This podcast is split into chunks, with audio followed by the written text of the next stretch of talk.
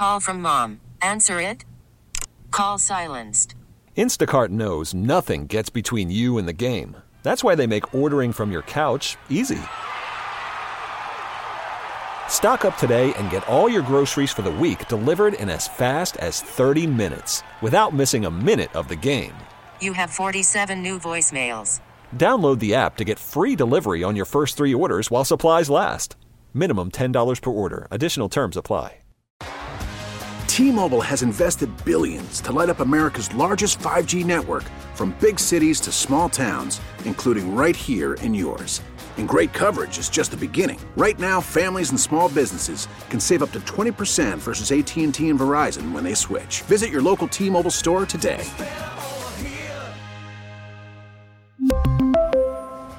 Plan savings with three lines of T Mobile Essentials versus comparable available plans. Plan features and taxes and fees may vary. For over a century, the Michigan Central Station has served as a symbol of Detroit. What kind of symbol? Well, that's changed over the years. All those people who looked at the train station and said, look what a mess Detroit is, what a failure. If we can undo that, you can't ask for a better statement than that. The hulking anchor of the city's Corktown neighborhood is going retro and mirroring the hope coming out of Detroit. This is the Daily J. I'm Zach Clark. It was the great American philosopher LL Cool J that said, Don't call it a comeback. I've been here for years. Was he talking about the Michigan Central Station in Detroit? He was not. I don't think at least. But he could have been. The Central Station was built in 1913 and began as a shining beacon of the American powerhouse that was the burgeoning Motor City. The Michigan Central Station opened in 1913, right when Detroit was really getting ready to accelerate, if you'll pardon the automotive pun. A lot of times, the city's train station was the welcoming statement. That's the first thing visitors saw when they stepped into Detroit for the first time. So, for that reason, a station that was that was showing that Detroit was a place on the map. It was one of the most important cities in the country. The depot helped make that statement. You know, over the years, partly because of Detroit's success and the automotive industry's success, train travel became less important. And then by the time we had airliners flying all over the place, trains really just kind of slipped off. Eventually it closed though in 1988. And, you know, for the last 34 years, it's been empty. That is the voice of Dan Austin. He wrote the book on Blight in Detroit twice. He also curates historicdetroit.org. As we fast forward to today, the station is getting a full makeover after being bought by Ford Motor Company in 2018. WWJ Autobeat reporter Jeff Gilbert walked through the building last week with Richard Bardelli. He's in charge of Ford's station transformation. It's a place where people can come and really get their hands dirty. We have shops going in, some great exhibit spaces for those makers that'll end up coming to this building. We are now pretty much all done with this restoration on the front. That piece was carved out of one full piece of stone. It took one guy 440 hours to carve that. The ceiling's completed. We had to touch 29,000 tiles that make up this ceiling in here. Every one of them had to be touched. You know, it's just a testament to the, the teams that came in and really worked on this. The main elevator lobbies are starting to now come together down at that end. We have three of the elevator cabs in place, and the other three are following pretty quickly behind it. This is the place where the community is going to come. This is what it's going to be built out for, um, and to be a place that we can make sure that is open to not only Corktown, but Southwest Detroit, Hubbard Richard, Mexican Town. This will be the gathering place for that. For this transformation to even be possible, the Central Station had to survive several attempts to tear it down, the most recent coming about 10 years ago. City Council and then Mayor Ken Cockrel sought to use Obama's stimulus funding to tear it down. But luckily for everybody, there is a stipulation that if a building is on the National Register of Historic Places, which Michigan Central Station is, you cannot use federal funds to tear it down. So that went nowhere. And, you know, thank goodness for that.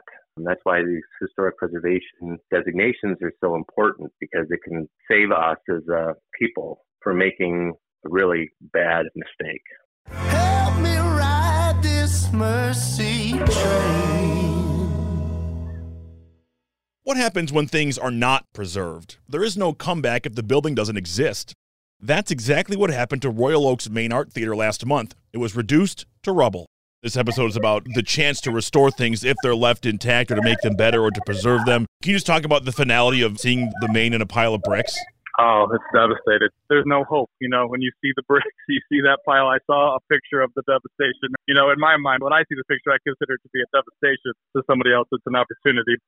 The hope is gone. There is no hope for that same exact experience again. Now, it can be replicated at other places, and that's what we try to do at the Senate Theater, and I know they try to do it at the Redford Theater.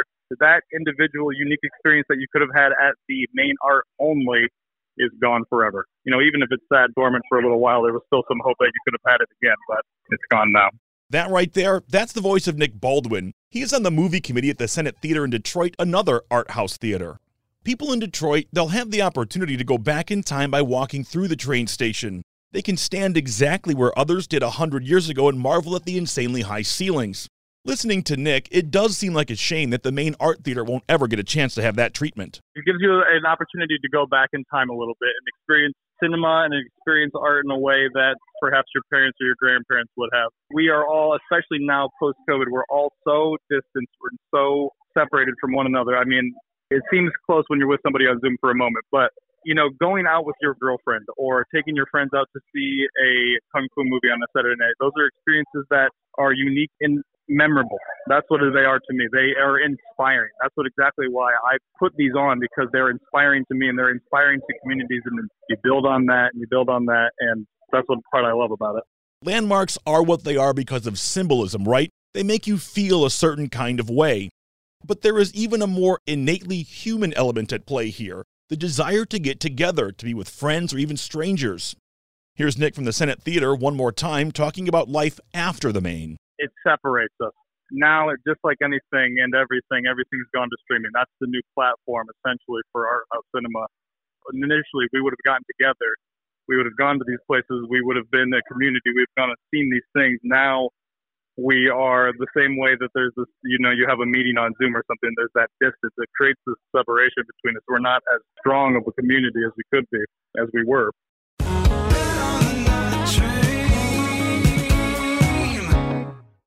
During Detroit's bankruptcy, the city became popular in a new and odd kind of way urban exploration. The city was filled with abandoned and decrepit buildings. The train station became the image that encapsulated Detroit's failure. Between the Packard plant and Michigan Central Station, there were no other true contenders for Miss Ruin Porn USA. I mean, those two were simply the most iconic ruin porn images, not just of Detroit, but possibly of all decay in any city on the planet, right? Partly the fact that the station is so large and it's so grand, even in its decline, and it was a beautiful, grand structure. But to have it standing out there on its own, nothing around it, it was just a powerful image. And obviously, it was a powerful image that wasn't doing Detroit any favors. And of course, there were a number of calls over the years when the building was owned by the Moroun family to tear it down. It's not just the train station that wins. According to Dan, the whole area picks up a victory. Corktown and Southwest Detroit both. Right now, the thing that makes Michigan Central Station smack dab in the middle of it such an interesting study is that we see historically, not just in Detroit, but in any city, when you make a major new investment, it has ripples that spread out. You know, people want to go where the action is. With Michigan Central being right there at the gateway between Southwest and Corktown, you're having two neighborhoods. They're going to see a lot of benefit from that investment. So we have vacant lots that are getting parking garages, not necessarily the sexiest thing, but an important one. We're seeing new restaurants opening up along Michigan Avenue. We have these large buildings and large swaths of land all over the city. Being able to land a project like that is truly catalytic. And the thing that makes all of this even more better is that we have Mayor Duggan's administration working with HUD, working with the State Housing Development Authority to ensure that there's going to be more affordable housing, places for people to live so they can be near the action. The thing that strikes me the most is that the same building can be used as a symbol for both failure and potential. Dan has written multiple books on this exact topic, so I'll let him take us home. I think at the end of the day, the story of the train station is it was a building that showed Detroit's promise and potential, and then it became a symbol of Detroit's blight and ruin, abandonment, decay, decline. And now, thanks to Ford, the train station is once again a symbol of Detroit's promise and potential. And so it's kind of come full circle. And I think that there's probably no more important development going on in Detroit right now, let alone the last 60, 70 years, than the train station. All of those people who looked at the train station and said, look what a mess Detroit is, what a failure. If we can undo that and turn it from that symbol of blight into a symbol of beauty and hope and promise, I mean, that's going to do just absolute wonders. You can't ask for a better statement than that. Detroit will never likely return to the prominence it enjoyed during the automobile boom. As places like the Michigan Central Station rise from the ashes, the hope is Detroit will also never return to the despair that hung over the city for so long. Thanks to Dan Austin and Nick Baldwin for sharing their expertise with us today. Also, big thanks to Jeff Gilbert, my colleague, for his reporting. This podcast would not be possible without the work of our digital team. Check out WWJNewsRadio.com for local news on demand 24 7, including the latest on the progress being made at the Michigan Central Station. Do you have questions, comments, or concerns about the Daily J? We want to hear them. Drop us an email at dailyj at audacy.com. That's dailyj at audacy.com. Our theme music is written and produced by Ozone Music and Sound in Southfield. I'm Zach Clark, and this is The Daily J. Thanks for listening. We really need new phones. T Mobile will cover the cost of four amazing new iPhone 15s, and each line is only $25 a month. New iPhone 15s? Only at T Mobile get four iPhone 15s on us and four lines for 25 bucks per line per month with eligible trade in when you switch. Minimum of four lines for $25 per line per month with auto pay discount using debit or bank account. $5 more per line without auto pay, plus taxes and fees. Phone fee at 24 monthly bill credits for all well qualified customers. Contact us before canceling account to continue bill credits or credit stop and balance on required finance agreement due. $35 per line connection charge apply. Ctmobile.com. Protect your vehicle's engine with a full synthetic oil change and save with Mobil One at O'Reilly Auto Parts. Purchase five quarts of Mobil One full synthetic motor oil and receive a $10 O'Reilly gift card after rebate. See store for details. With your Mobil One purchase, you'll also receive two times points during O Rewards Bonus Points Month at O'Reilly Auto Parts. Oh, oh, oh, O'Reilly Auto Parts. We get it. Attention spans just aren't what they used to be heads in social media and eyes on Netflix. But what do people do with their ears? Well, for one, they're listening to audio. Americans spend 4.4 hours with audio every day. Oh, and you want the proof? Well, you just sat through this ad that's now approaching 30 seconds. What could you say to a potential customer in 30 seconds? Let Audacy put together a media plan tailor made for your unique marketing needs. Advertise with Audacy. Visit ads.audacy.com.